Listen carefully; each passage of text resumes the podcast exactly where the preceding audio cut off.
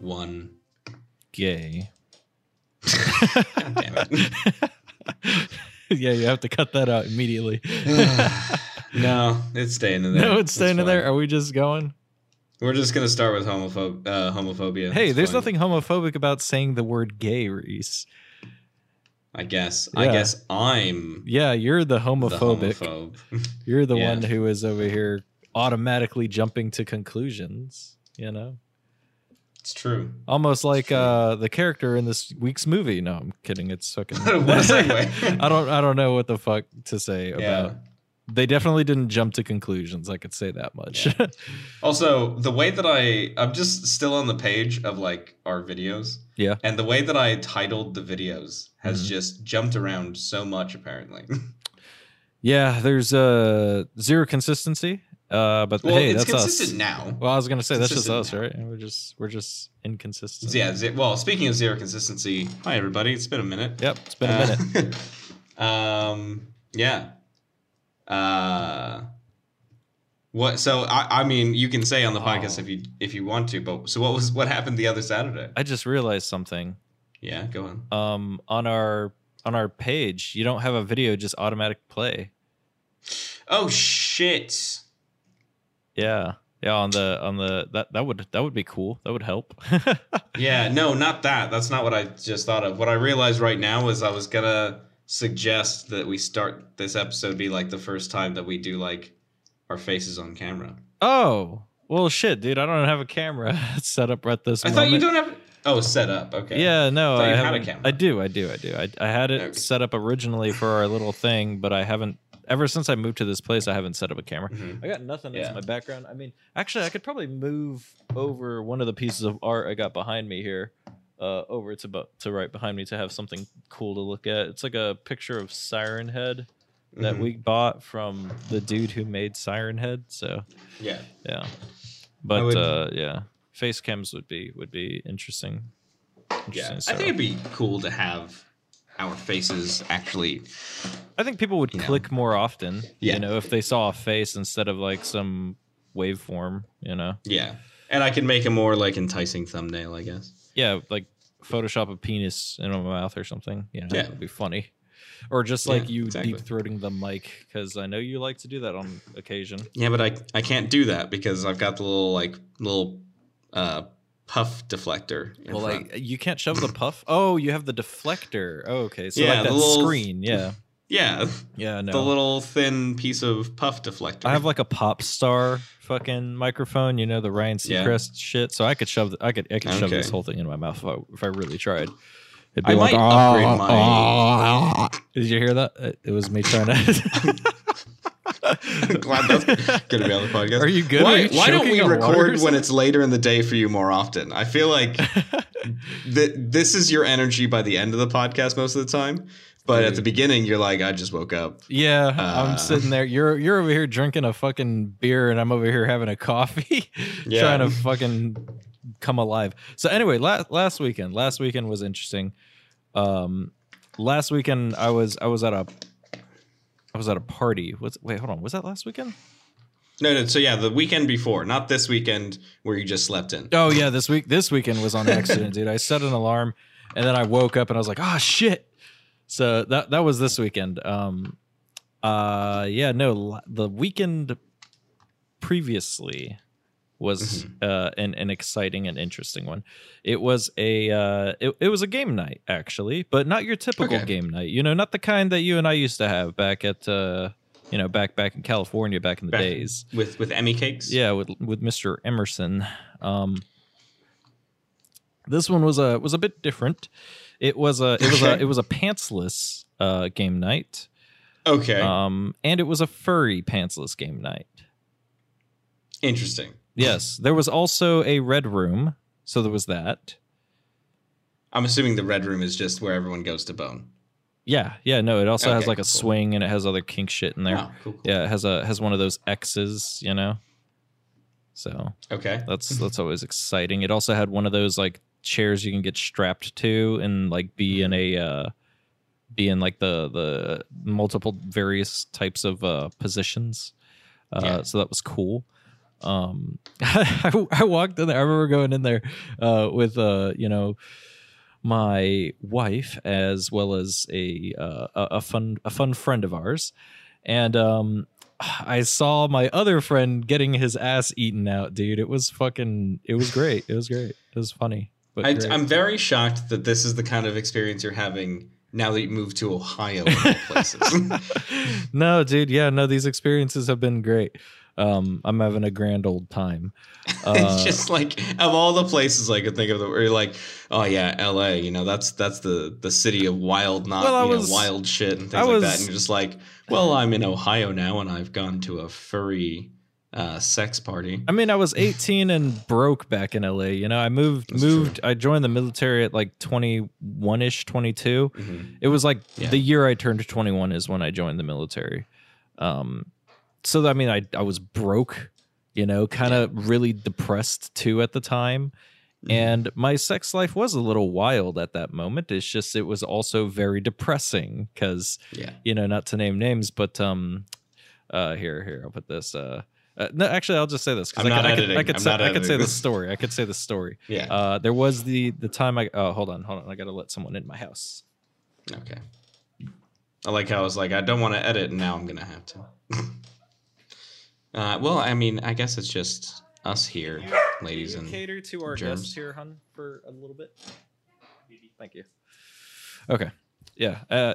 Anyway, no. Yeah. There was that ex of mine that left me at the airport. So there was that situation, and then there was another ex of mine who was conspiring with like all the other girls I was involved with at that time.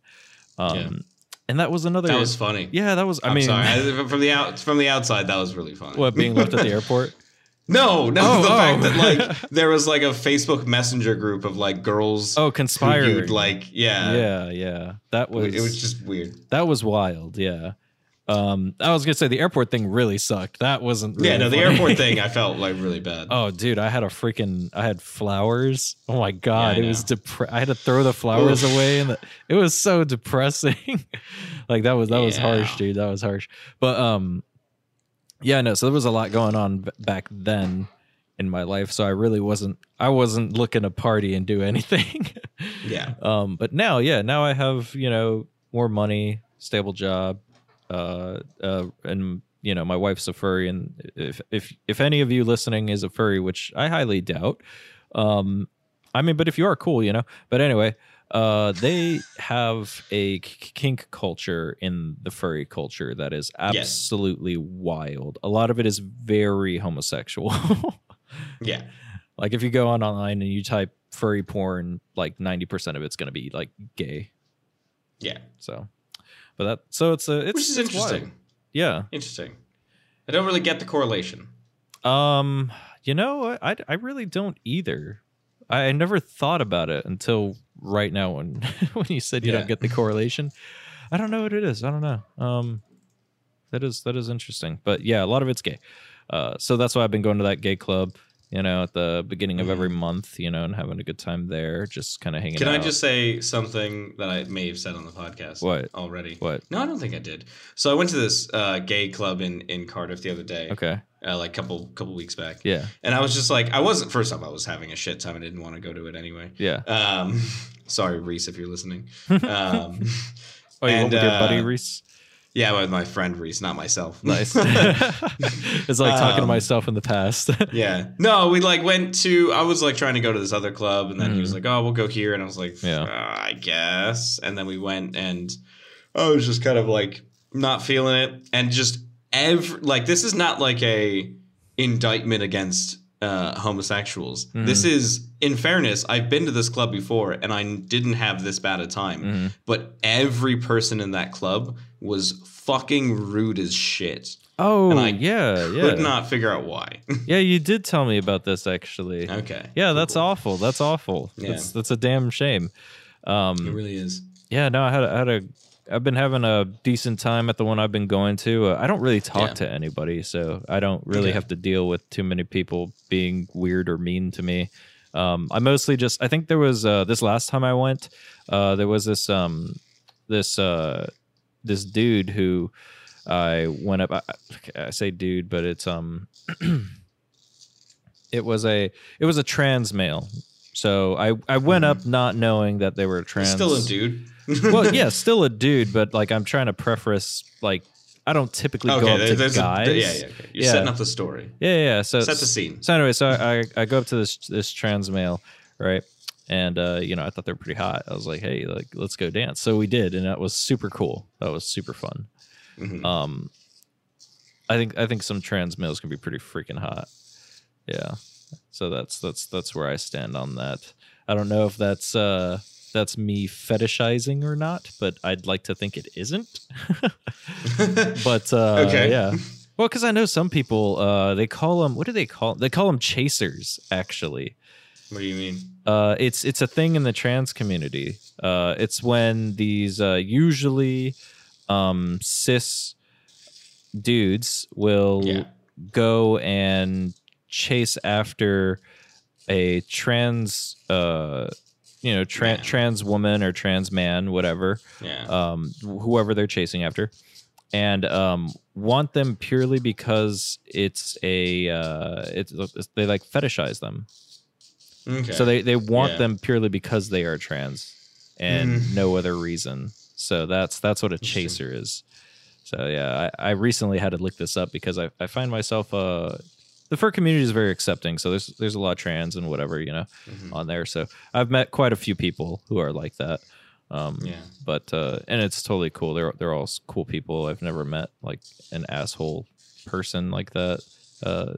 There are assholes that exist in the fur community, and there's assholes in any community. Yeah, but in the fur community, there's something even worse, dude. It's fucking they're hairy assholes, zoophiles. Which is another term for bestiality, in case. Yeah. It's fucking horrible.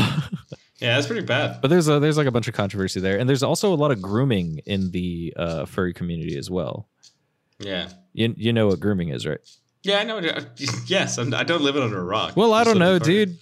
In the fur community, you might think I'm talking about like, yeah, we take out our brushes and we groom each other. I mean, fair enough. That's very true. I just want to make sure like this lingo isn't, going over anyone's head. Maybe even the listeners if they don't know. Yeah. But yeah, there's a lot of that because the fur community is very appealing to children because it's like, a bunch of big stuffed animal people. Yeah. So yeah, and there's a lot of minors involved in the community. So it's like, okay, a lot of like nearly all of my friends have on their Twitters, like minors don't even bother fucking talking to me because I'm just going to block you because they don't even want to be involved in that situation. So there's a lot of that shit going on. But yeah, no, back to the party. It was cool. We were basically in that red room. So back to the party. Yeah. Anyhow, it was cool. In that red room, it was basically a basically an orgy that went on in there, and that was quite exciting, I got to say. But yeah, that's how that went down, and I ended up staying the night out there, and that's why I couldn't get home in time for the. This was like 2.5 hours away. Yeah. So I couldn't get home in time for the podcast. So I was like, shit, dude, I'm sorry, I can't. Sorry. Yeah. But yeah, he has his parties about once a month, so that's what I'll be doing once a month, which is pretty sweet. Yeah. And they're chill. Yeah. They're chill. There's good drinks. He made something, the host. Can I say yes? I'm gonna say this in the nicest way possible. Yes, say it. So once a month you go to a club with a bunch of furries. Yeah. And party with them. Yeah. Now once a month you'll be going to a house party with a bunch of furries. Yes. Is it safe to say that you can no longer keep saying, well, my wife's a furry, and just go, I'm kind of just a furry? No, because you can be a normie who hangs out with a bunch of furries and not be a furry. Okay. Yeah. And I say that I kind of am only because like, it's weird going and hanging out with all of them without having a character, so to speak. Okay. So I have a character. We'll just get D&D Beyond, roll it up, and I'll get your stats for your character. He'll probably be like a minotaur or some shit like that because I don't know if that's obvious, but I'm a fucking bull. So I think. What do you mean that? I don't know if it's obvious. Yeah, because I just said I'm a Minotaur. Yeah. Okay. Yeah. Oh, so is that your like actual character already? Yeah, that's my character for this furry stuff. Okay. Yeah, cool. I'm a character called Sombra. Sombra Scurry Dad. Wow. Okay. Did you come up with that yourself? I did actually. Okay. Yeah. Wow. Did it take you long? No, it didn't. Can you tell it didn't take me very long? No, it didn't. I can. No, it didn't take me very long at all.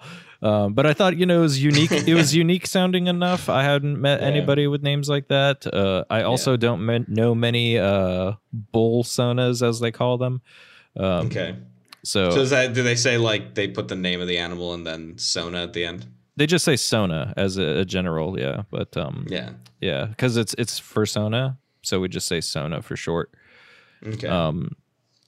But yeah, so there's not very many bull ones. So I was like, okay, cool. Plus, I had this discussion with Hannah like a long time ago. I was like, yeah, I guess if I were to ever do one, I think a bull would be cool. So we kind of went with that. And basically, my character looks like, he looks like a Spanish fighting bull, except he's red. Yeah. You are. I'm gonna say something I never thought I'd ever say. Say it. Well, you are a Taurus. Exactly. And that also helps with it as well. I am gonna go fucking shoot myself. You're just gonna go die. Yeah. Don't worry. We just got 2 more subscribers because they're into astrology. So yeah, To be fair, if somebody commented, I listened to this because. Somebody my astrology reading today said that you were going to mention it. I'd be like, fuck, I guess there's truth in it. It would be too much. We would have to kill ourselves. It'd be a bit too much evidence against me. Yep. You would have to believe it at that point. Yeah. But yeah, that was that's what I'd be doing nowadays. That's my social group at the moment. Cool. Still looking for people who are into death metal. Can't find those. Oh fuck! Because I don't know if you know this, but not a lot of well, at least the ones that I've met, Ohio furs, are into death metal. So yeah. Okay. There's a decent metal community, kind of in Cardiff. Yeah, that's cool. Most of them just go to the Moon or Fuel. Are those like the places where they have the shows? Those are the places where they have the shows. Sick. Fuel a little bit more. Yeah. Like the Moon tends to just be like a decent local gig. So like you'll hear like, kind of folk rock. Sometimes you'll hear rap, you'll hear sick. Metal. That sounds cool as fuck. Like stuff like that. Yeah. But Fuel is just like, if you're not metal, just don't. Fuel is like, if you're not a cover Metallica band singing Fuel, you're not allowed here. Exactly. Yep. Well, they do have a massive mural of like Eddie. Do they? Yeah, on the front of the bar. Cool. Yeah.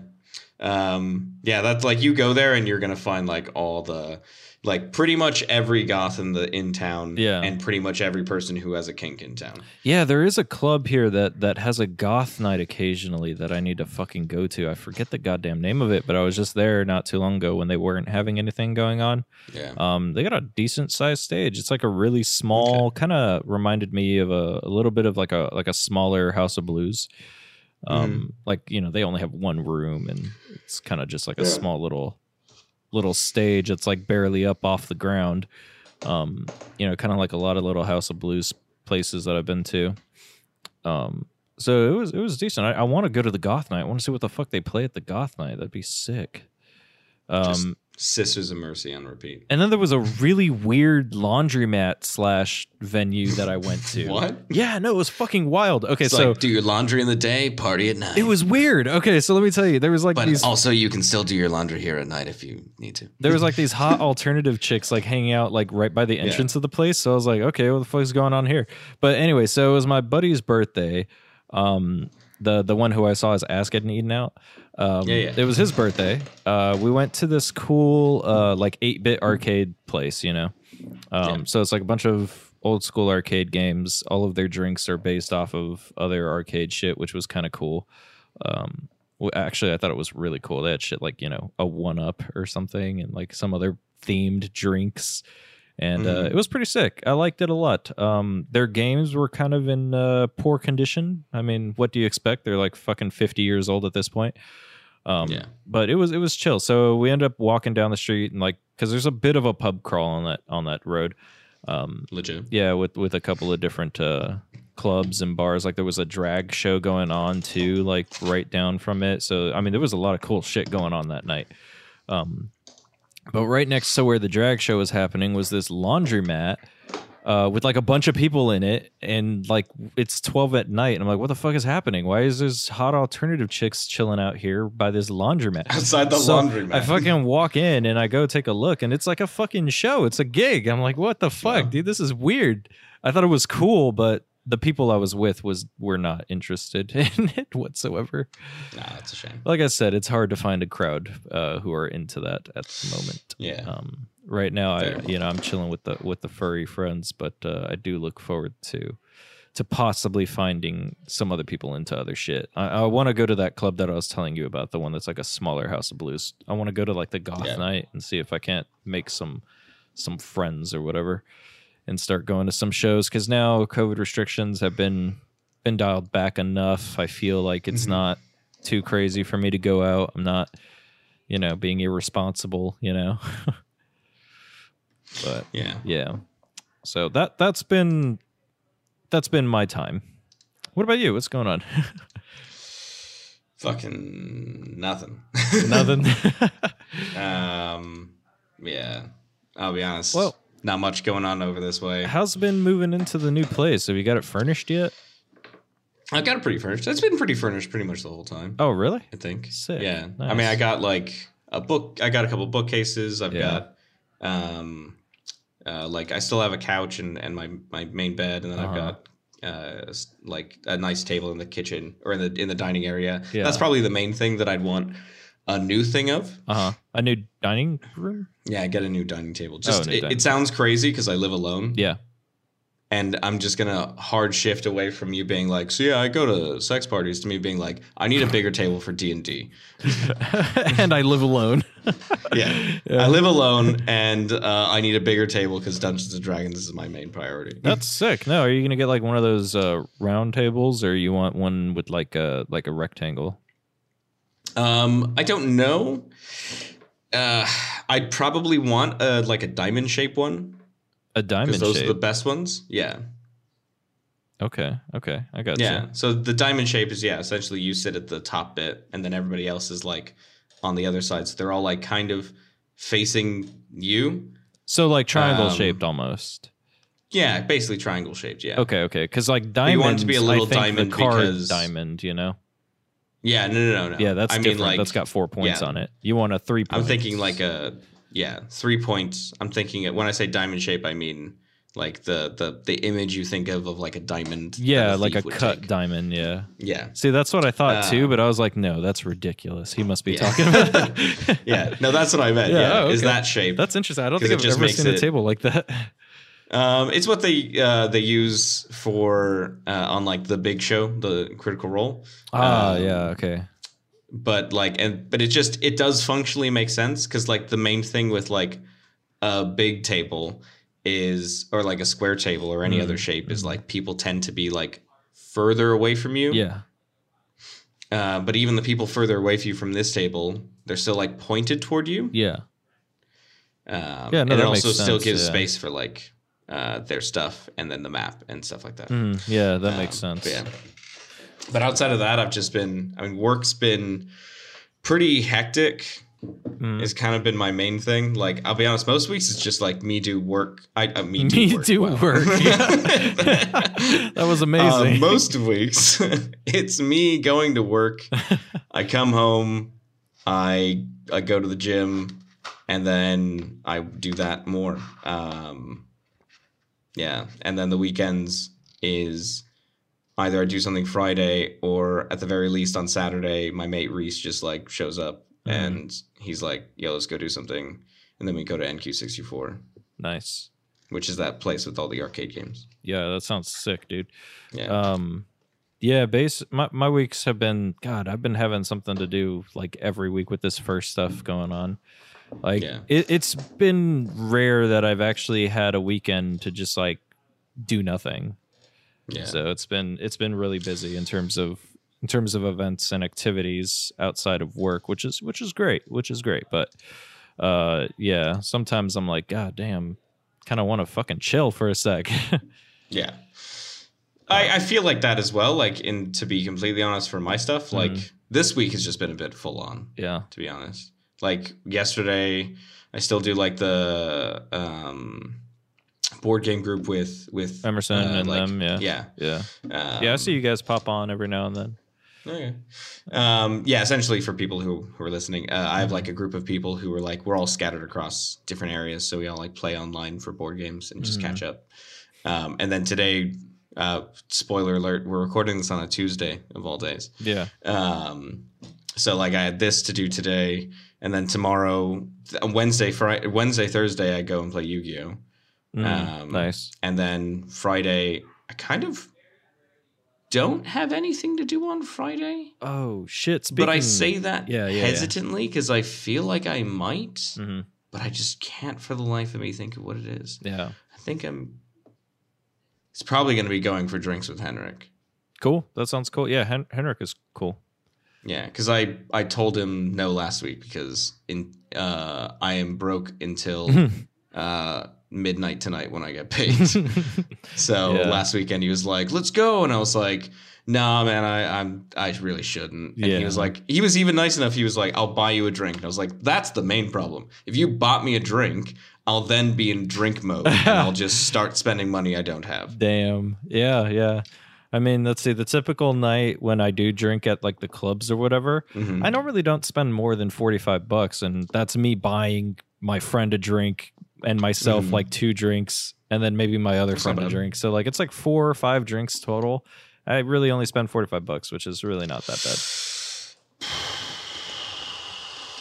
I think my nights out now, I probably easily spend like 50 quid a night. Well, see, that's the thing. I'm trying on a Saturday. I'm trying not to drink at the place typically. I try to do a pregame at the house first. Yeah. The thing is, I like that. That's the thing is, I'm not really going out to like get drunk. Yeah. So I am going out to, like, especially at NQ64, like I'm playing a bunch of games with Reese and like chatting to people and stuff like that. Yeah. And generally having a good time, but like, you know, there is that moment where like the second your drink's gone, you're like, well, get another one. Yeah. Or I just get like a water or some shit. Yeah. Their beers there are actually not too bad, considering their cocktails are like £10 for a cocktail. Yeah. The beer's like £4.50 or £5. Oh, that's not bad. Like, that's not bad considering most places in Cardiff are going to be about £4 for a pint. Yeah. So when you think they're only slightly above average, it's actually not bad if you're just drinking pints. Speaking of card games, my buddy who just came over is actually super into Magic. So give me one second. Okay. Shen, come check this out. See that right there? That Fallout girl, the Nuka-Cola bitch. Yeah. Just take that off the shelf and look what's behind there. Grab both of those and then take it over to Berlin and tell her to duel you. What do you call it? Have a magic fight? Fucking. You just throw the cards. It's like have a match. You'd call it having. Have like, a match. Yes. Or I guess you would. I don't know. I struggle with Magic because I still use like Yu-Gi-Oh terms when I'm doing it. Yeah, like I still say I said this in defense. Yeah. Even though like. I guess that's not really what it is. It's called blocking or whatever. Yeah. Like I'll be like, oh, if I activate this effect, like I'll chain this effect to yours. So I'll chain link 2, and they're like, what? Chain link. And 2. Then I'm And then I'm like, oh, if I do this, will his effect still resolve or will it fizzle? And they're like, what the fuck are you on? Wait, fizzle. That's a new one to me. I've never heard fizzle. Fizzle? It's basically when the card is no longer on the field, so its effect can no longer resolve. It just or like if it misses timing. Yeah. Yeah. If a card misses timing, which I think isn't as much of a thing anymore because they changed a rule about turn priority. Oh, really? Yeah. Hmm. Or did they get rid of... I forget. Like, Yu-Gi-Oh! Is so fucking complicated now. Yeah, it's ridiculous. It really is. Like, I watch videos of, like, people who just talk about rulings. You watch videos like that? Oh, yeah. Jesus, Reese. Listen, I told you, I'm having a bit of a time over here. Yeah. It's not going great. Yeah. Hell of a time. But it's summertime now. Like, I'm trying to do more stuff now these days. Because I definitely kind of haven't for a while, or at least stuff that I should be doing to make myself, I guess, better. Yeah. Went to a friend's house for a barbecue. That was interesting. Nice. I'll send you the video. Oh. Because the coals wouldn't take fire, and I just went, listen, can I just America and like make this firework? And she was like, I don't know what that means, but sure. Firework. So I went into her shed and I took out a can of paint and then a lighter. Oh yeah, that'll work. And I just made a flamethrower to turn the barbecue on. Did that work? She was just she just walked out and she went, nope, not gonna watch. I just walked away. But that's the fun of it. Will it explode in his hand or not? I like to think that I'm good enough to I know to pull away before you let go. Yeah. I'd just be making fires with just like a log when I camp. Yeah. Yep. End of story. All right, let's move on to... no, I'm kidding. I do have a nice little fire pit in my backyard. Oh, dude, that's sick. People who lived here before left. And I've had some fires. I even, like, one night, it was, like 10 p.m. Yeah. And I just started the fire. And then I went to my house and I got, like, a bunch of chicken. Yeah. And then I seasoned it with, just... Seasoning? It was, like, curry powder and stuff curry, like that. Okay. Oh, no, it was jerk seasoning as well. Oh, jerk, okay. Yeah, I think I put jerk seasoning on it, put some oil in my pan, and then I just put the pan on the fire and I cooked chicken on my fire pit. Nice. And I sat there with a cigar and a glass of whiskey and some chicken that I cooked on a fire pit, and I felt pretty cool. Did it taste good though? Yeah, it was legit. It was pretty good because it still had a bit of smoky flavor. Yeah. From just that, even though it was on a pan. Mm-hmm. Yeah, nice. I fucking love... I want to do some more campfire cooking because it shit looks good, man. Like, it looks delicious. I'll be seeing these fucking videos online with these dudes who will just do these campfire, like, recipes or whatever. And that shit looks so fucking good. I'm just like, God damn it, I need to go camping. And it's almost season to go camping, too, so I'm super excited about that. What I'm not so excited for is the fucking ticks because... You know, we didn't have those, not really, back in California. So now I'm over here like, are you smoking marijuana? No, she says no. So therefore, it can't be. That must be her tobacco bong. Yes. That's what they're only meant for, by the way. Yes. It's the only way you can purchase those. Yes. Is if they're for tobacco use strictly. Oh, dude! Interesting same with those development. Crack pipes. Did you? Oh, yeah. No, the crack pipes too. Those are only used for tobacco. But anyway, no. Oh, yeah. No. Crazy shit has happened recently. I don't know if you were still here when this happened, but you know they increased the smoking age to 21. Yeah, I remember. Yeah, that's nuts. Yeah. Yes, I do remember. When it happens, and I can neither confirm nor deny whether or not I went through with this, but there were people who asked me if I could then purchase cigarettes for them. Yeah. They should have been grandfathered in. Yeah, I know. That's the shitty part. So I'm like, listen, you can't be 19 years old, fucking hooked on cigarettes. Yeah, exactly. And then you're told, by the way, now you have to wait another 2 years. Right? That's fucking awful. I mean, fuck cigarettes, though, but still, that's fucked up. Yeah. It's so funny here where so many people are like, is it true that everyone in the States just like, they smoke straights? And I'm like, because what's that? Yeah, straights are what they call, like, what you would refer to as a cigarette. Okay. But everybody over here rolls their own cigarettes. Oh, yeah. No, I knew some dudes who did nothing but roll their own. It just depends on the part of the country I think you're in. Mm. It's just like because of how heavily they're taxed over here, it's basically so expensive to try and buy straights. Yeah. I guess that makes sense. There was a shit ton of regulation that happened over in Europe when it came to cigarettes and shit like that. There was a lot of fucking regulation in terms of advertisements and all this other crazy shit that happened, like with the FIA. It's so stupid. Yeah. Because, I was talking about somebody today. There's a drink in Scotland called Buck Fizz. Buck Fizz has 4 times the caffeine amount as a can of Coke. It's also, 7 to 10%. Let's see. I think it's, 10% alcohol. Mm-hmm. Buck Fizz. I don't want the British pop group. So is it kind of like it's Buck Fast. Sorry, Buck Fast. Okay. I'm going to get a lot of people from Scotland very upset with me. All fucking 19. Buckfast is 15% alcohol. Oh, my God. And has that much caffeine. That's a Four Loko, bro. That's insane. 15%? So you're telling me that's allowed to just be advertised. And when you look at the bottle, it looks like a lovely tonic wine. It looks lovely. Yeah. It looks it looks so friendly and delicious. Mm. And then that's fine for me to get advertised toward, but God forbid that a fucking Marlboro pack of cigarettes is red and white.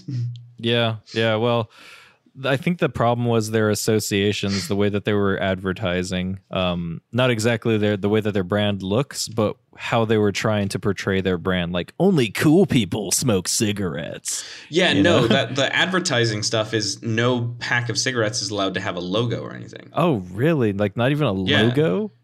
Did you not know about that? Where? Over there? No, I didn't know that. In the UK? No, I didn't know that. Here, I'll send you... I took a photo because it was in France, and I thought it was funny because it just says, you'll die in France. Do you want to hear something nuts? Yeah. So this is something that I do know about the cigarette companies. They will actually create shell companies that talk a bunch of corporate bullshit, and then they use that shell company. They advertise that company instead of their main cigarette company, even though the parent company of that company is a cigarette company. Wow. Yeah. So it's fucking crazy. I sent you a photo. Yeah, let me see this shit. Oh God, Reese, I didn't want to see a bunch of dicks. Sorry. Oh, sorry. I meant to say a bunch of fags. Wow, that's insane. What the fuck? That's the most that you're allowed to have. And every pack has to have a photo of something that it does to your body. Oh my God. Compared to America, this shit's crazy. Nice photo, by the way. I think it says smoking blackens your lungs. Holy shit. That's what it says in that photo there. Dude, I like those tortoiseshell frames you got. I fucking love tortoiseshell. Thanks. So nice. Yeah. That's me chilling on the Seine River. You look pretty chill. You look, and might I say, you look kind of cool with a cigarette in your mouth. I'm sorry, I can't say that in good conscience. It would look cooler if it wasn't the fucking end of it. Yeah, it would. It would look a lot cooler if it wasn't just you with a bunch of ash at the tip. Yeah. That's always my problem when whenever I smoke a cigar. Yeah. It's always whenever I'm oh, I should take a photo. It's almost done. And the nub of a cigar does not look impressive. No, it doesn't. It looks like a little turd. But so speaking of chill for a cigar right now. I haven't a cigar in 2 or 3 weeks maybe. Speaking of smoking cigarettes and tobacco products profusely, we watched a movie this past time. It's been 2 weeks. We did. It was a little movie by the name of Wild at Heart. Yes. Based off of a book of the same name. Wild at Heart. I actually was not aware that it was based on a book. Oh, really? Yeah. Yeah, no, it was based on a book, and that explains a lot about how the story went. I was stupid. I would say as a book, this makes a lot more sense. Right, doesn't it? Yeah. So yeah, It's because I would say this hold is on, Marcos, yeah. I did just want to say that I wanted to make sure that you knew that their cigarette represented a symbol of my individuality. Oh God, shut the fuck up. That is a line taken directly out of the movie, folks. And he said it like 3 times. Did he? I only thought he said it twice, which I thought was the odd bit. It was twice, like, but that was too many. Like one was too many. No, I'd say 2 was too many. 1 was perfect. 1 was way... Okay, so if it was once, then yes, I guess it could have been perceived as, haha, that's clever. 2 times, and it's like, okay, this guy's an asshole. Oh, man. This was a... this was definitely... Yeah. Okay, so... When it comes to David Lynch movies, this was a comedy. Oh yeah, 100%. Yeah, this was entirely a comedy, so that's why some of the stuff was like that jacket joke where he says it represents his individuality. And I'd like to apologize to you, gentlemen, for referring to you as homosexual. Yeah, the whole fucking Wizard of Oz shit was just so fucking crazy. That one so I want you to say what you think first. Okay. And then I'll say my opinions. Okay. Definitely one of the most straightforward David Lynch movies I've ever seen. Yeah. I didn't need to watch it twice. I really didn't. Okay. Just because it is straightforward enough that on a second view, it really wouldn't change anything at all, I don't think. Mm-hmm. Whereas like his other movies, absolutely. Watch them like 8 times in a row. You'll get something different every time. But this one was a little different. And the reason why I said it makes sense now after finding out that it was based on a story, based on a book. Yeah. It's like, okay, so he was actually working with this, which I feel like when you base shit off of books, you have a lot less creative freedom just because not only are you trying to work with the writer... No. The book? What do you mean? No, you don't think so? I'd say, if you're working with the writer, then yeah. But I'd say like working from a book is the best thing you can do. Well, it's easier. I wouldn't say it's the best. No, I'd say it's the best. Why? Because for example, my go-to for it is mm-hmm. is Stanley Kubrick. Like half his, if not like majority of his films were based on books, mm-hmm. And he even said, like, once he was just like, yeah, because if you're a writer, you become too married to an idea and then you stick with it. But if you have somebody else come in, I can take the bad shit and remove it, and I can take the good things and I can make them better. Okay, I see your point there. I see what you mean by there being based on a book. And I'd say, like, when you write your own movie... you accidentally can fall into that camp of being too married to the bad things because mm-hmm. you, in your head, it's the piece that makes it all work. Yeah. And then like, you know, you have a good idea in there, but because it's just you working on it, like there's inside there's a great idea, but you're just stuck at that good idea. Mm-hmm. Mm-hmm. That's kind of my opinion for that. I mean, if the writer gets involved, then yes, because they're like, oh no, I have to do this as this, but like, or you know, this has to happen, and then it can hold the movie back. Mm. With the really strange example of Gone Girl, being written as a book, and then the screenplay is written by the writer mm-hmm. of the book, and she changed a lot, like almost like which makes me like give her so much credit. Yeah, Gone Girl was great. I did like that. Gillian Flynn, the writer. Yeah. Just because she was aware of, and it's not like I think she didn't make things better or worse. Mm-hmm. If you read the book reads really well, and the screenplay plays the screen really well. Yeah. So I think she like that's what is more impressive to her as the writer, who's able to see what is in her book and go, this will work on the screen, this won't, change it. You know, I can feel that actually, yeah. I take back what I said then, Reese, because now that I'm thinking about it, I think the same goes even for American Psycho. Mm-hmm. I definitely prefer the movie over the book. I tried reading the book, and it is dense. It is a lot. And I think the movie takes those ideas adds a little bit of extra spice behind the scenes in terms of like, yeah, okay, this does leave room for some more interpretation, which I think is good. And then it still sticks with the general theme though of the book. But I think it makes it better, like 100% better. Yeah. So I could see that. Yeah. Yeah. But I think this movie, like now that you've said it, mm-hmm. the pacing and like what happens in it definitely feels more like chapters in a book. It does. Yeah, it really does. Like, oh, this is the chapter where they're hanging out at the motel with a weird Willem Dafoe.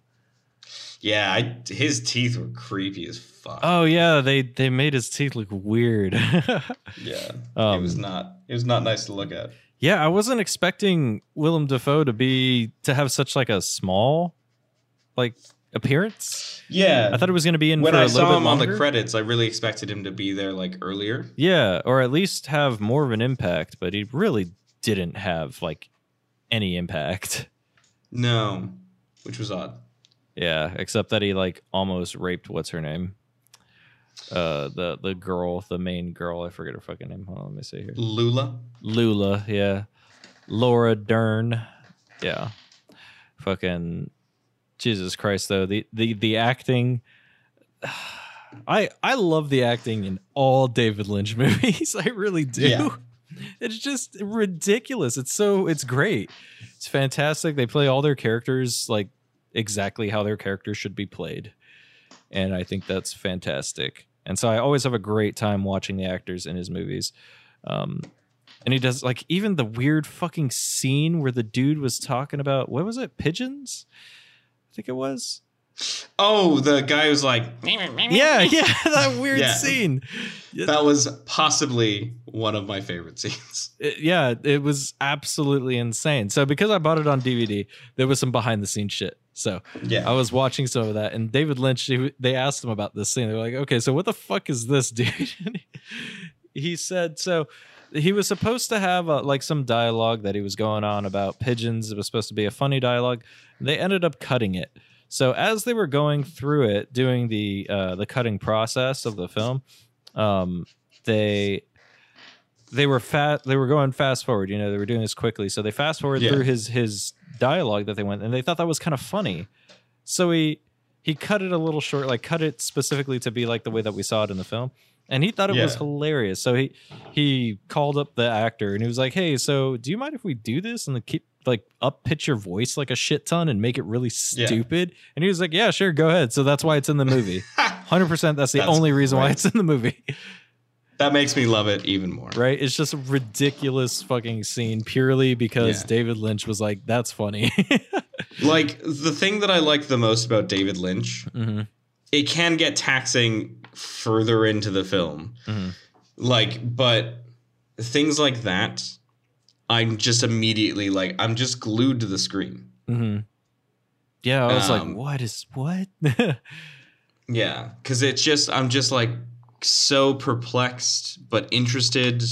It's a fascinating set of movies that he makes, and the way that he makes them, he just doesn't care.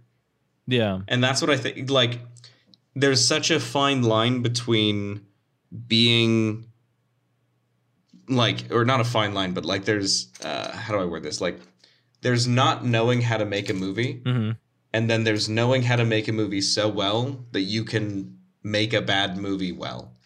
Yeah. And that's kind of what he always does. Like I think of all the time, like when I'm thinking of what David Lynch is just capable of as a director. And I think of that scene in Mulholland Drive at the beginning where like everyone's clearly overdubbed in like a over the top fashion. Oh yeah. And it's like, I mean, for all I could assume, that's not like on accident. It's not because the ADR didn't work. It's not because this, that, the other. It was because he just felt like it. And he wanted it to feel like a dreamy thing. Yeah. So that he was like, well, just make them, I don't know, like make the ADR not fit properly. Fucking weird, dude. Oh, by the way, just a little, this is just a little trivia. Diane Ladd, the one who plays Laura Dern's mother, is actually her real mom. Yeah. Is it? Yeah. Okay. Yeah, that's actually her real mother. Interesting. So those weird scenes where like she's trying to, like in the beginning when she's trying to fuck Nick Cage, yeah, it's like she's watching her mom try to fuck her co-star. It's really funny. Yeah, that's a bit weird now that I think about it. Yeah, it was really nuts, especially since this was Nick Cage really early in his career too. So they were she was explaining how she had already like many years of acting at that point, how they were doing like a weird dance and play in that bathroom stall, and like upon rewatching that scene, you can definitely see it. The way that you turn and the way that you're facing and looking at the camera changes the power dynamic in terms of who's getting the screen and who isn't, who's getting the camera, who's getting the look, who's actually the one in power. And it's really interesting, that scene, when you look at it like that. But yeah, no, it's funny. It was actually her fucking mom. And she was getting fucked like insane in this movie. Was she? Laura Dern. Oh, you mean fucking Lula? Oh, Laura Dern. Yeah, fair enough. Yeah. Dude, there was so much sex. Like, so much sex. Like, a lot in the first half. In the first half. Like, that's what I thought was odd, was like, just like, it kind of felt... This is my main problem with the film. Mm-hmm. I feel like the beginning of the film, Sailor's clearly not a good person. No, I don't think he's a bad person, though. I think the beginning, he's clearly not okay. Mm-hmm. Like, he basically takes this girl and leaves, and then he, like, fucking beats up random people in a bar, and, like, he just seems, like, shifty and not good. Yeah. But, like... As they get further away, I'd say like after maybe like the car accident, he just turns into being like a good guy. Oh, well, after just, that like, girl dies. Yeah. And he like shit. I guess that I can get like any kind of thing about like whether or not that's why, but it just seems like he shifts from being like a kind of wild gun person to being like actually like the level-headed person around. Yeah, he does tend to make a lot of sense, like when he meets what's his name's character, Willem Dafoe's character, Bobby Peru. Yeah. When he meets Bobby Peru, he starts to see like he's like, nah, I got things I got to worry about. You know, I got a kid on the way. You know, and he's like, yeah, that's why you should do this job with me. Because if it was, if he had talked to him in the beginning, in the first half of the movie, he probably would have gone and done it. Yeah, he probably would have gone and done it without any question. But this time there was a question, because now he's got responsibilities. Now he's coping with it. Now he's learning. Because he was definitely just wild at heart, Reese, in the beginning of the film. And they were just wild teens, basically, just having tons of sex in hotel rooms. Can't say I haven't been there. But yeah, it was I think that's what it was trying to capture, just like that. Yeah. That shit. Which I get that's what they were trying to capture, but then I just felt like the tone shifted. It did. It shifted. It got serious. It was like, okay, this isn't just, and now even she didn't want to play crazy anymore. She wanted to get serious as well, Laura Dern. Or Lula, because she started clipping her heels together, wanted to go back, even though she didn't want to go to her mom, because fuck that crazy lady, she was psycho. Yeah. Again, turning into the Wicked Witch of the West, right? Yeah. Which I didn't really fully get the, the what? The Wizard of Oz references. The Wizard of Oz. Because that also I felt like really kicked in the second half. Wizard of Oz is a story about a girl running away from home. No, it's a story about Tin Man who really is a heart. Shut the fuck. It's about a scarecrow that really needs a brain. Yeah. And just a plucky lion who needs a bit of courage, I always looked at it as... There's a dog in there as well. Yeah, I always looked at it as she was running away from home and then decided, oh, shit, actually the world's a fucked up place. I need to go back home. I mean... Didn't she want to know? I've never actually really analyzed Wizard of Oz. We've always just kind of watched it. Yeah. All right, let me look this up, because now I'm like... Because, like, didn't she want to go on an adventure? Wasn't there, like, a whole fucking reason... Yeah, she wanted to leave Kansas. Yeah, she wanted to get out of Kansas, and by the end of it, she's like, JK, I'll stay in Kansas. Yeah. I'll be happy with my family. Yes, but let's see. Let's go to the Wizard of Oz, and we're going to go to differences in novels, Academy Awards, Legacy, Critical Response, Theme Park Attractions, Ruby Slippers, Songs, Release, Special Effects, Makeup, Music. The fact that Julie Garland was assaulted on set. Oh, no. We're just... I'm just trying to find... Where's the part where it says analysis? Tell her to go home. I can't find any. Which is strange. Apparently, her aunt is heartbroken because she ran away. And then that's when she gets thrown into the fucking Oz. So, but yeah, no, basically she just wanted to run away for some reason. And then she wanted to go home because her mom was heartbroken. Her aunt was heartbroken. Yeah. That's essentially what happened at Wild at Heart. The daughter was running away, but she wanted to be with her guy. That was more it. And her mom was also a lot more psycho. So I guess I think they were really just trying to draw parallels between running away and the Wizard of Oz. And then they did all that extra shit with making her mom the fucking witch. And then who played the good witch? Was that someone in the story? I thought it would. She looked super familiar, but I was like, is this familiar because she was in the movie, or is she somebody from David Lynch stuff? It's Cheryl Lee, who she was in David Lynch stuff. Yes. Yeah. Okay. Cool. Yeah. Because she was also in. Oh, she was in Twin Peaks. Yeah. She was Laura Palmer. She was Laura Palmer. Yeah. No fucking. God damn it! I didn't even notice. She looks so different. I thought that's what I was like. I didn't think it was Laura Palmer, but I was like, that definitely looks like Twin Peaks girl. Yeah. Or a girl from Twin Peaks. As in, like, yeah. Yeah. Because there was that other girl, the girl who died, she was in Twin Peaks, too. She's like her Laura Palmer's best friend. Oh, yeah, she was in Twin Peaks as well, yeah. She was the hot one. I fucking think she's so fucking hot. Mm-hmm. The girl who died. Yeah. What the fuck is her name again? It's not... Oh, yeah, dude, Crispin Glover was in this as a fucking weirdo. I really liked the scenes with him in it. The psycho fucking the psycho cousin. You remember? The psycho cousin. Yeah, Crispin Glover. Oh yeah, that was a weird. Like I'll be honest, that was the part of the film where I was like, we can move past this, please.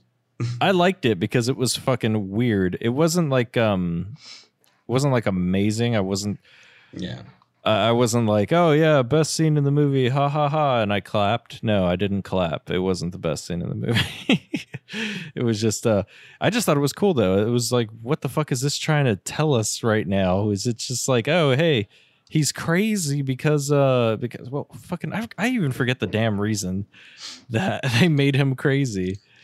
Yeah, it was just like he thought aliens were everywhere? Yeah, there was like it was just a weird story that... fucking Lula was telling that was related to something, but I can't remember what the fuck it was related to. But yeah, and then her mom knowing all these assassins and shit, and fucking. That was I'd say that was the other thing about the movie that I was a little disappointed with. Similar with Willem Dafoe was how little Harry Dean Stanton did. Mm-hmm, mm-hmm. Like he was like the majority of the movie, he was just in the car trying to track them down, and then she kept calling him, and he was like, "It's fine, I'll find them." Yeah, he seemed really like aloof almost. Yeah, there was almost moments where I was like, I feel like Lynch hasn't really told him what to do here. Maybe like I felt like the scene where he was about to die, he just didn't come off with anything. It wasn't like David Lynchy, where it was like super hyper version of this, or like it just wasn't that interesting. You mean when he got shot and the girl was like coming? Yeah. Yeah. Like that scene, his reaction, his face was like nothing.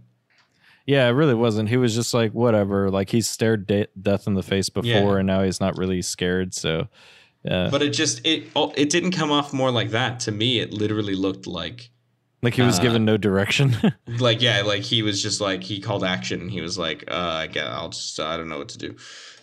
Yeah. I'm not sure, but it was, it was kind of a weak scene. It was weird.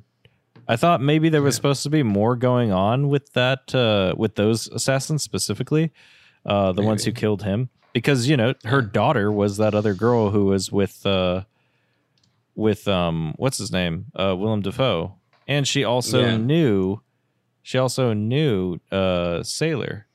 So yeah, I was like, I also didn't get more going on here.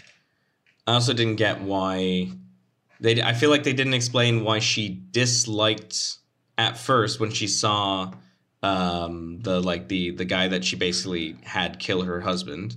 Mm-hmm. Why was she mad at seeing him? But then all the flashbacks of them were like clearly they were into each other before they killed the husband. Yeah, and it looked like she was part of the killing of her husband too. Yeah. I assumed that she basically had her husband killed. Yeah. Yeah, but it's like, why? Why did she have him killed?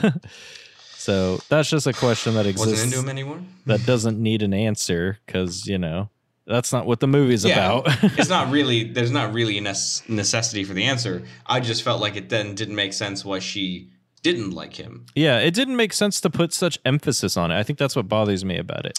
It didn't make a whole lot of sense to put such emphasis on the killing of her dad, when even after Lula found out that Sailor was there wasn't a big split. Mm-hmm. It was just like, you know, why didn't you tell me?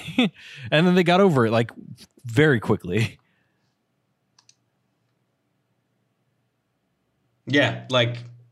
yeah, basically, it was like this whole big secret that's been around or been on like hanging this whole time. Mm-hmm. And then out of nowhere, it was just like, no. Yeah. It's done now. Maybe it was just like, oh, these two were destined to be together because he was there when her dad died. And it's like, okay, maybe, I don't know. But I would say this. Not my favorite Lynch film. Not my favorite. I would say hands down this was not one of the ones that I enjoyed the most. No, I thought that you'd probably enjoy it maybe a little bit more because it was super Lynchy. Yeah, I mean it wasn't even that Lynchy. It wasn't even like at certain points. At certain points, it wasn't very Lynchy. Yeah, but just like the dialogue was weird.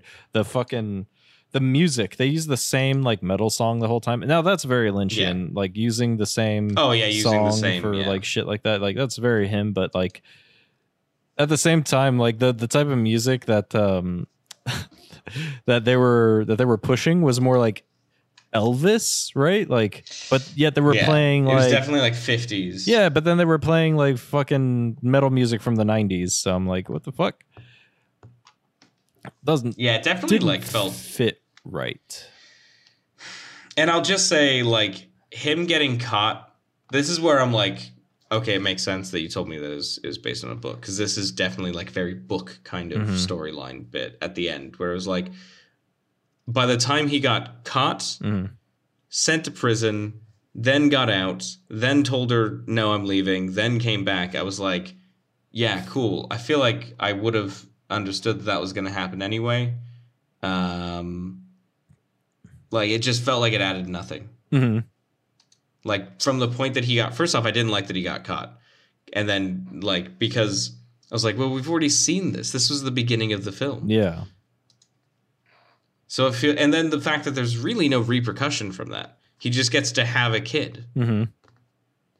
So I was like, okay, what was I supposed to really get from that? Mm-hmm. Yeah. I don't know, man. Shit was wild. Laura Dern was hot as fuck. Yeah, she was hot as fuck. Yeah, she was crazy hot. I think she did great. She did a fantastic job. I'd say I was just very pleasantly impressed with her performance in this film. Probably one of my favorite roles I've ever seen her in, you know. I like her in Jurassic Park. I do. I really do like her in Jurassic Park. Oh, she's really good. Yeah. In Jurassic Park 1. I guess she's all right in the like 5 seconds she's in 3. Yeah, but like 1 is where it's at. So yeah, 1's where it's at. Yeah, so I really liked her in Jurassic Park. I really liked her in this movie. All the other movies I've ever seen her in though, they just kind of fall flat. She's not really doing much, not really, you know, just kind of a character. She normally doesn't play main characters, so it was cool to see her as that. I just thought it was great. I thought everyone was on point. I've never seen Nicolas Cage plays such a moody young boy before. But yeah, I mean, thought he did it well. I think, especially the first half of this film, yeah, like it was exactly what I expected, which is David Lynch mixed with Nicolas Cage is exactly the perfect like mix. Yeah, yeah, because no, they both are going to do the most outlandish thing. Willem Dafoe as well. I want to see more David Lynch, Willem Dafoe. I didn't really care for the Willem Dafoe in this. I liked him. He was fucking psycho. I thought he played his psycho. I thought he played his role well. I don't think his role was very good, but I thought he played it very well, and I want to see more of it. Him shooting his head off was hilarious. I think I audibly laughed. Yeah, it was like, how did this even happen? Like the ridiculousness of it all. That was actually an edited scene. What do you mean? Him shooting his head off. There's actually, let's see. I think when it was originally released, they had to edit a lot of it, so they didn't put as much gore or blood into it. But the regular version, you might have seen it might have been in the extended version that they added it back in. I don't remember, but it was also part of the deleted, not the deleted, but the behind the scenes stuff that I was watching. But yeah. Okay. I'm actually really sad I didn't get like a movie version for all these behind the scenes. It sound really interesting. Oh yeah, no, anything with David Lynch behind the scenes is fucking interesting. He's a weird dude. Yeah, he's odd. I love watching interviews with him. Right, that's what I'm saying. Yeah, there's the really famous one, where he's like talking about basically. What is it? The watching videos, film on your phone? No. The one where he talks about when he was like George Lucas offered him to do Star Wars. Oh, what? Tell me that again. I think I've heard it, but I don't remember it. It's just like him being like, and he sat me down for a coffee and he starts telling me about these laser swords, and there's a giant dog that someone can understand. And I just got this headache. He got a headache from that. It's like, dude, have you seen your own movies? They fucking headache inducing. They are migraines in the form of a movie. Yeah, this shit's fucking wild. He's got such a unique perspective on film. I love it. It's great. That's why I like most of his stuff, just because it's so fucking weird. Like, what the fuck? But yet it's so like he thinks through a lot of things. He what? Like, he puts a lot of thought into a lot of the things he does. In his movies. He like puts it's like that good mix of puts a lot of thought, but also he goes to cut a scene and he realizes it's kind of funny if some guy's voice is sped up, and he's like, "Fuck it, leave it in." Exactly. Shit is fucking great. So damn funny. But yeah, so I think should we give our ratings?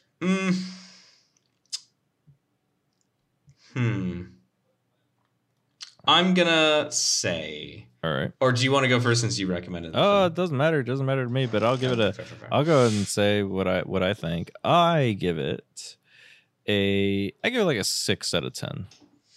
Okay. Yeah, because I'll definitely probably watch it again just to be like. Okay, maybe I did miss something.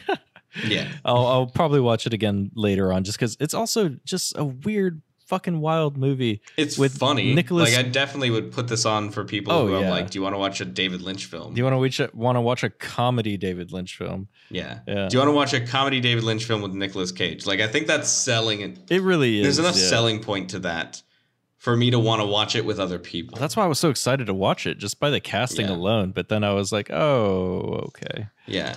That's the thing, is that's actually a little bit disappointing, with this film. Yeah, no, definitely disappointing.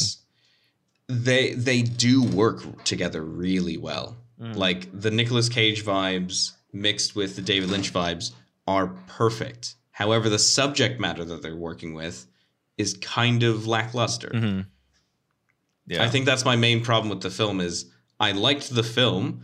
I liked all the David Lynch stuff. Yeah. I liked all the Nicolas Cage stuff. I thought Laura Dern did an amazing job in this role, especially considering the only other thing that I've seen her do with David Lynch was Blue Velvet. So it was just like she was playing like this reserved small town girl. Yeah, she was. Yeah.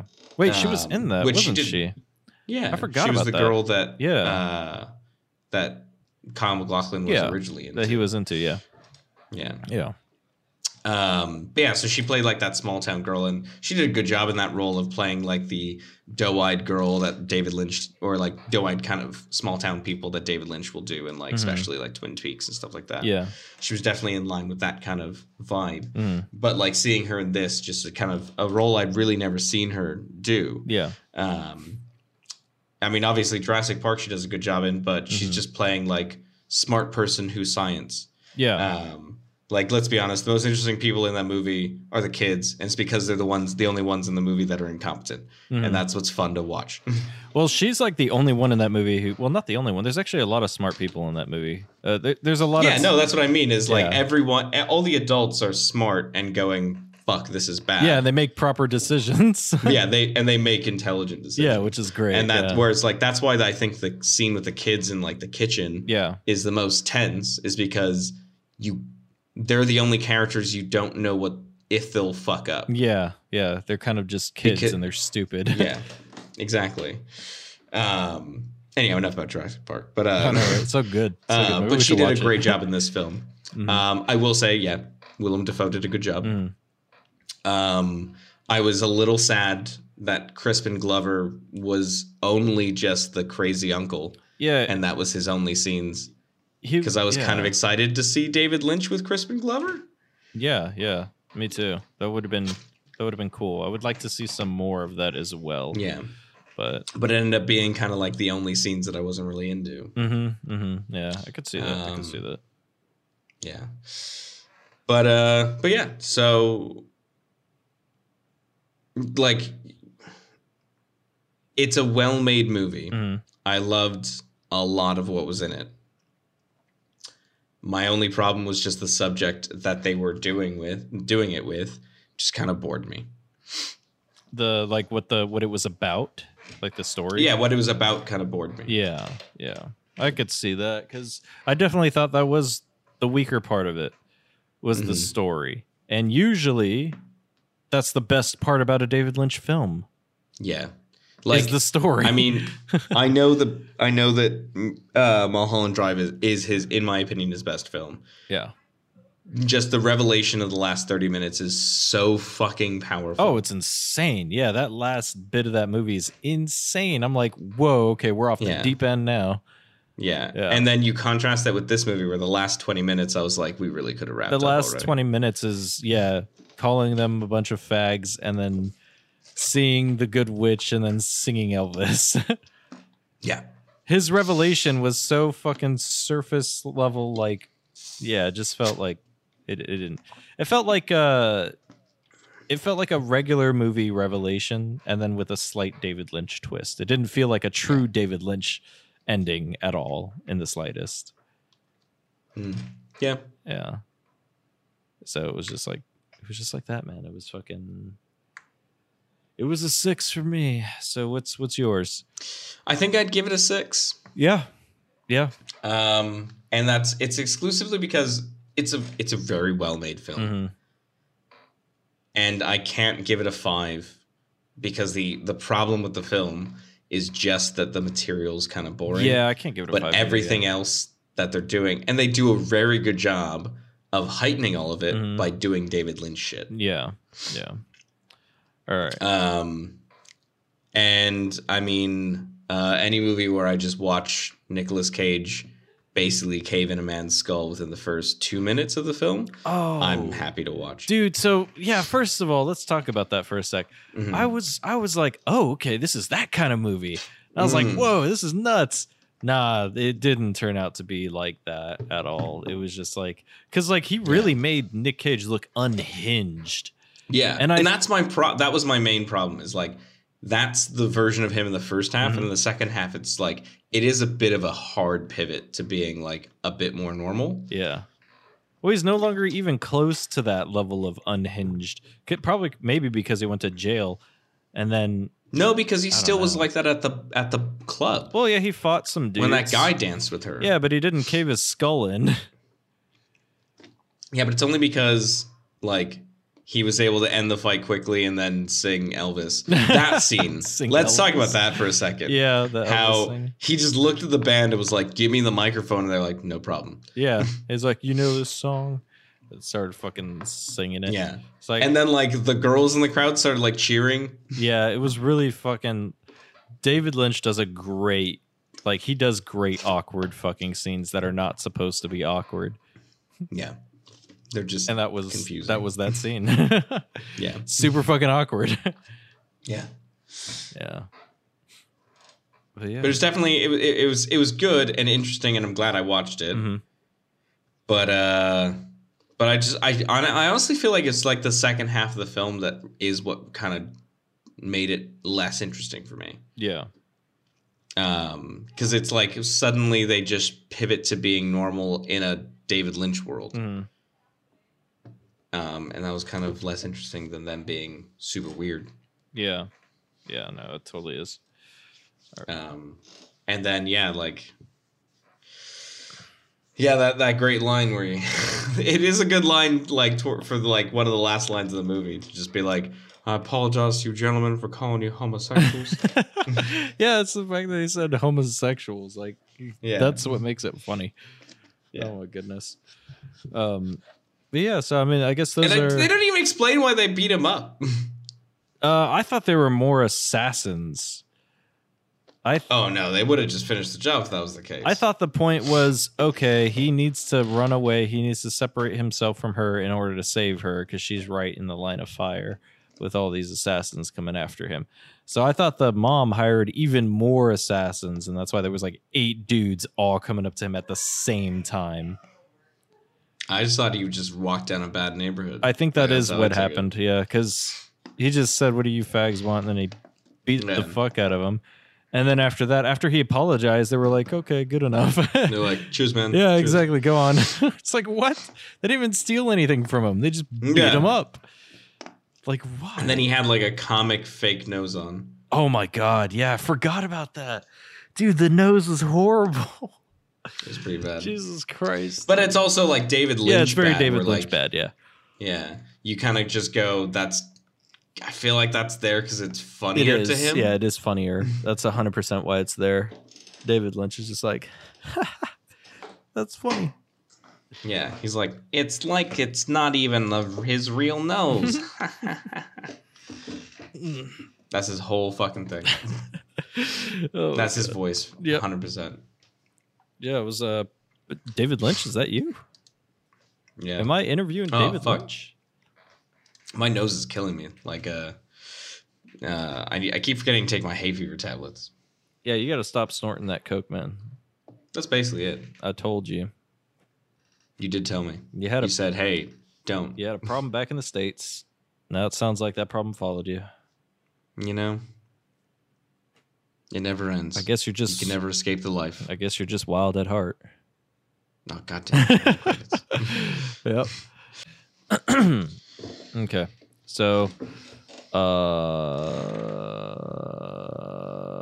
shall we end this? Yeah, if you'd like. Yeah, I mean, okay. Let's get the the next week's recommendation. Mm-hmm. What is it? So. Next week, now, we're going to be watching The Taste of Cherry. I think it might just be called Taste of Cherry, but you know. Oh, yes. Let's do it. I've already put it in the chat from like apparently almost 20 days ago when we were supposed to do that while the heart kept getting delayed. Yeah, I see that. I see that. Yeah, it's a 1997. I'll see if that's correct. Taste Cherry. So I've seen this movie before. I know I feel like we normally try and do movies that we both haven't seen. Mm-hmm. But it's just a movie. I haven't seen this movie. I think probably now in like 10 years. Mm-hmm. Sorry, it was 1998. I was 1 year off. But it's by Abbas Kiarostami, who is one of my favorite directors. Mm-hmm. Because he is, and I'll talk about more about it on the time, but it's just like, it's the most minimal use of camera possible. Really? If he can not move or touch or edit even, or like cut between camera shots, mm-hmm. he won't. That sounds really interesting. Yeah, and so that's what I love the most about the movie, and to be fair, his directing style is, yeah, just like that, his extreme minimalism, but still the ability to convey a story through it. Because the reality is you don't have to cut. Just don't. Just block it really well, hit roll, and go. That sounds awesome. Yeah. So we'll talk about that next week. But yeah. Sick, dude. I'm super looking forward to that. I like weird shit, and that sounds kind of weird with the way that he doesn't use shit. Also, super minimalism I really enjoy as well.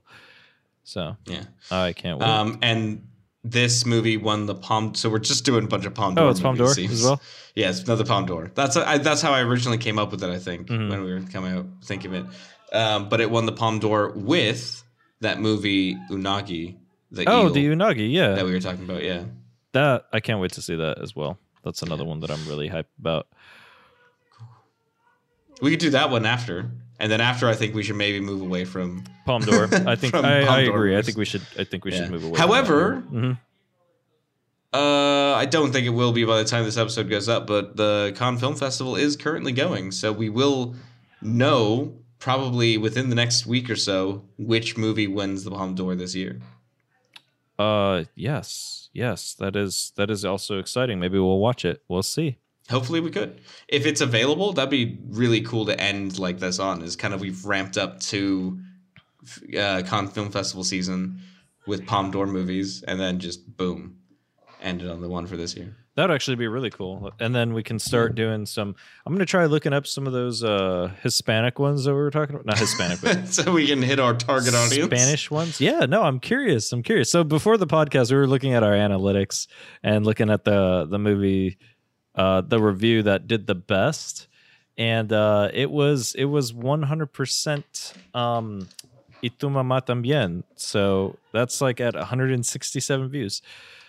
So damn, we got a little bit of an audience for that one. We gotta see, and that's like an old movie. So for it to get that many views is kind of wild for us.